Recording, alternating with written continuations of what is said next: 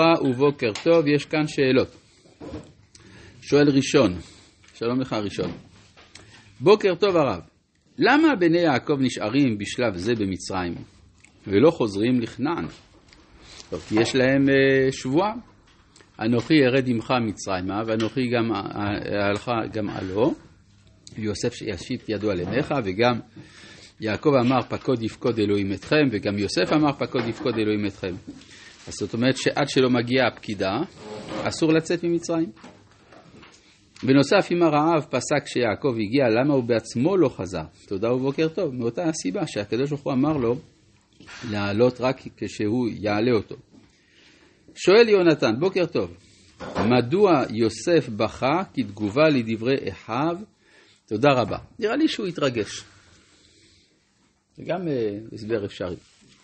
או בגלל שהוא בוכה על זה שהם לא מבינים שכוונתו טובה ושהוא אוהב אותם וכו'. ובכן, אנחנו ממשיכים בספר בראשית, פרק נ'. Uh, הגענו לפסוק כ"ג. וירא יוסף לאפרים בני שילשים. גם, מה זה בני שילשים? כלומר, הוא ראה את הנכדים של אפרים, שהם הנינים שלו. גם בני מכיר, בן מנשה, יולדו על ברכי יוסף. זאת אומרת שכאשר אה, מכיר, אה, כלומר ביציאת מצרים, אם מכיר עדיין היה בחיים, אז הוא היה זקן מאוד. והנה כתוב, ולמכיר נתתי את הגלעד. אז אפשר לומר שמכיר היה עדיין בחיים כשמשה כובש את עבר הירדן, ואז יוצא שהוא זקן מופלג, ושמא נאמר, לא, מדובר במכיר, הכוונה בני מכיר. אבל בספר יהושע כתוב שמכיר קיבל את הגולן ואת הבשן, כי איש מלחמות היה. אז משמע שמדברים על מכיר עצמו. ומה שכתוב, מכיר בן מנשה הלך וכבש את חוותיהם. אז זאת אומרת שמכיר בעצמו כבש. אדם זקן מופלג כל כך כבש, אלא, מה? אה? יאיר בן מנשה, נכון, נכון, אתה צודק. על יאיר בן מנשה, שאיש מלחמות היה, אתה צודק. אבל אם יאיר הוא בן מנשה, ויאיר הוא כנראה מבני מכיר בן מנשה, לפי איך שעולה מהייחוס שלו בספר דברי הימים, אז יוצא שבסופו של דבר הכיבוש של קבלת הגולן או חוות יאיר וכדומה, כל זה היה בעקבות היכולת המלחמתית של האנשים האלה. לכן יש סבירות גדולה למה שאומרים תלמידי רבנו סעדיה גאון, בשם רבנו סעדיה גאון, שמכיר בן מנשה כבש את אזור חוות יאיר ואת הגלעד עוד לפני שהתחיל השעבוד. כלומר, כשהוא היה נסיך במצרים, ו... ואז יוצא שזאת הייתה נחלתו מקדמת דנא. ואז אחר כך היה הכיבוש, היה אחר כך שעבוד, וכל הכיבושים האלה הלכו לאיבוד. אבל מבחינת אה, חוקי הירושה, זה עדיין היה של מכיר ויאיר. וזה מה שמסביר מה שכתוב בפרשת אה, מטות, שבני הראובני והגדי לקחו, אה, לקחו למטות אבותם, וחצי שבט מנשה לקחו נחלתם.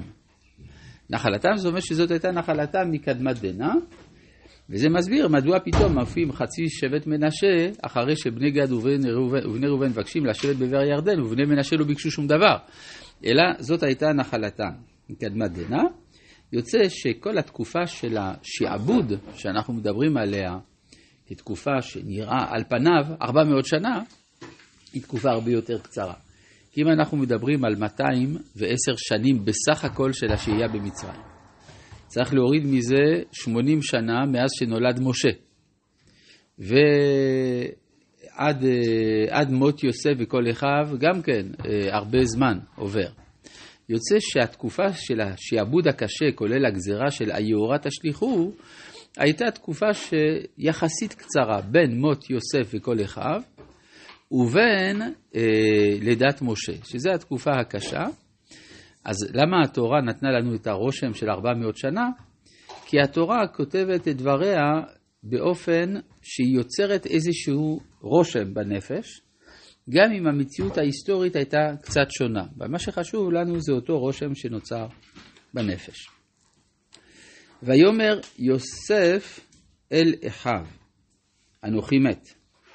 ואלוהים פקוד יפקוד אתכם והעלה אתכם מן הארץ הזאת אל הארץ אשר נשבע לאברהם, ליצחק וליעקב. כלומר, הגאולה תבוא על ידי פקידה. זה דבר שאנחנו מוצאים אותו לאורך כל הדורות, שגאולה לא באה סתם, היא באה על ידי פקידה. ויש אה, חמש פעמים גאולה בהיסטוריה, כנגד, ככה אומר המדרש תנחומה, כנגד חמש אותיות סופיות, מנצפח, מ"ם צדיק פה וכף, וזאת משום שגאולה זה תמיד סוף, אז לכן אותיות סופיות. וגאולת, וכל פעם יש אות אחרת. למשל, לגבי יציאת מצרים זה הפה, האות פה. פקוד יפקוד. כן? למשל, לגבי המשיח כתוב, הנה איש צמח שמו, ומתחתיו יצמח, אז זה צדיק, וכדומה. אז אה, יוצא שיציאת מצרים היא שחרור הפה. ולכן היציאה היא הפה סח, לחם שעונים עליו דברים הרבה. אז לכן הוא אומר, פקוד יפקוד אלוהים אתכם. למה זה בא לידי פקידה ולא על ידי התעוררות מלמטה? למה זה בא לידי פקידה ולא על ידי התעוררות מלמטה? מסיבה פשוטה, שיש תפקיד לגלות. יש תפקיד לעם ישראל בגלות, ואז צריך לדעת לסמן את התקופה. מתי מסתיימת התקופה ומתי לא. כל זמן שהגלות ממלאת את תפקידה, אסור לצאת ממנה. כן, זה העיקרון של שלושת השבועות. שזה אומנם דברי אגדה ולא הלכה, אבל זה מובא במסכת כתובות. וגם משה, למשל, מבקש רשות מיתרו לגאול את ישראל. משה מבקש מפרעה רשות, זה דבר מדהים, כן? כלומר, הקדוש ברוך הוא השקיע עשר מכות, זה הרבה עבודה. למה עשר מכות? בשביל דבר אחד, שפרעה יאמר כן, אני מסכים. זה, זה בשביל זה כל העשר מכות. כנראה שה... הגאולה של ישראל היא גם משתלבת בקהילייה הבינלאומית.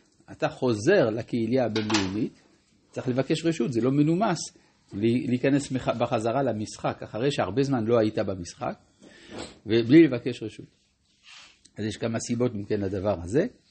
וגם אנחנו רואים פה דבר מעניין, יוסף הוא זה שניסה אה, להתבולל במצרים, כן, באיזשהו מקום, כלומר להתבולל במובן של הפעולה דרך התרבות המצרית, שם להביא את דבר השם, בלי זיקה אל המשפחה. בסופו של דבר, הוא ראה שזה לא עובד, גם בגלל שהמשפחה לא מוותרת עליו, אבל גם בגלל שאי אפשר לתקן את מצרים. ואז הוא ראה את התחלת השיעבוד, הוא ראה איך שנחשכו עיניהם של ישראל, של ישראל, ואז הוא הבין שהתוכנית שלו לקיים את משפחת אברהם בבית, בתוך מצרים בתוך הגלות זה לא יצליח. ולכן הוא בעצמו הופך מיוסף למשיח בן יוסף. ו, ומה שהוא דורש, פקוד יפקוד אלוהים אתכם ועליתם את עצמותיי מזה להר הרצל, כדי שבסופו של דבר יתברר שהניסיון של הגלות לא מצליח. כן? גם מצאנו בעת החדשה שיוסף ראה את פרשת דרייפוס, ואז הוא הבין שזה לא עובד ולכן הוא ביקש שיעלו את עצמותיו אה, לחלקת השדה אשר קנה יעקב מאת חמור, בני חמור אבי שכם, בימי הכסיתה.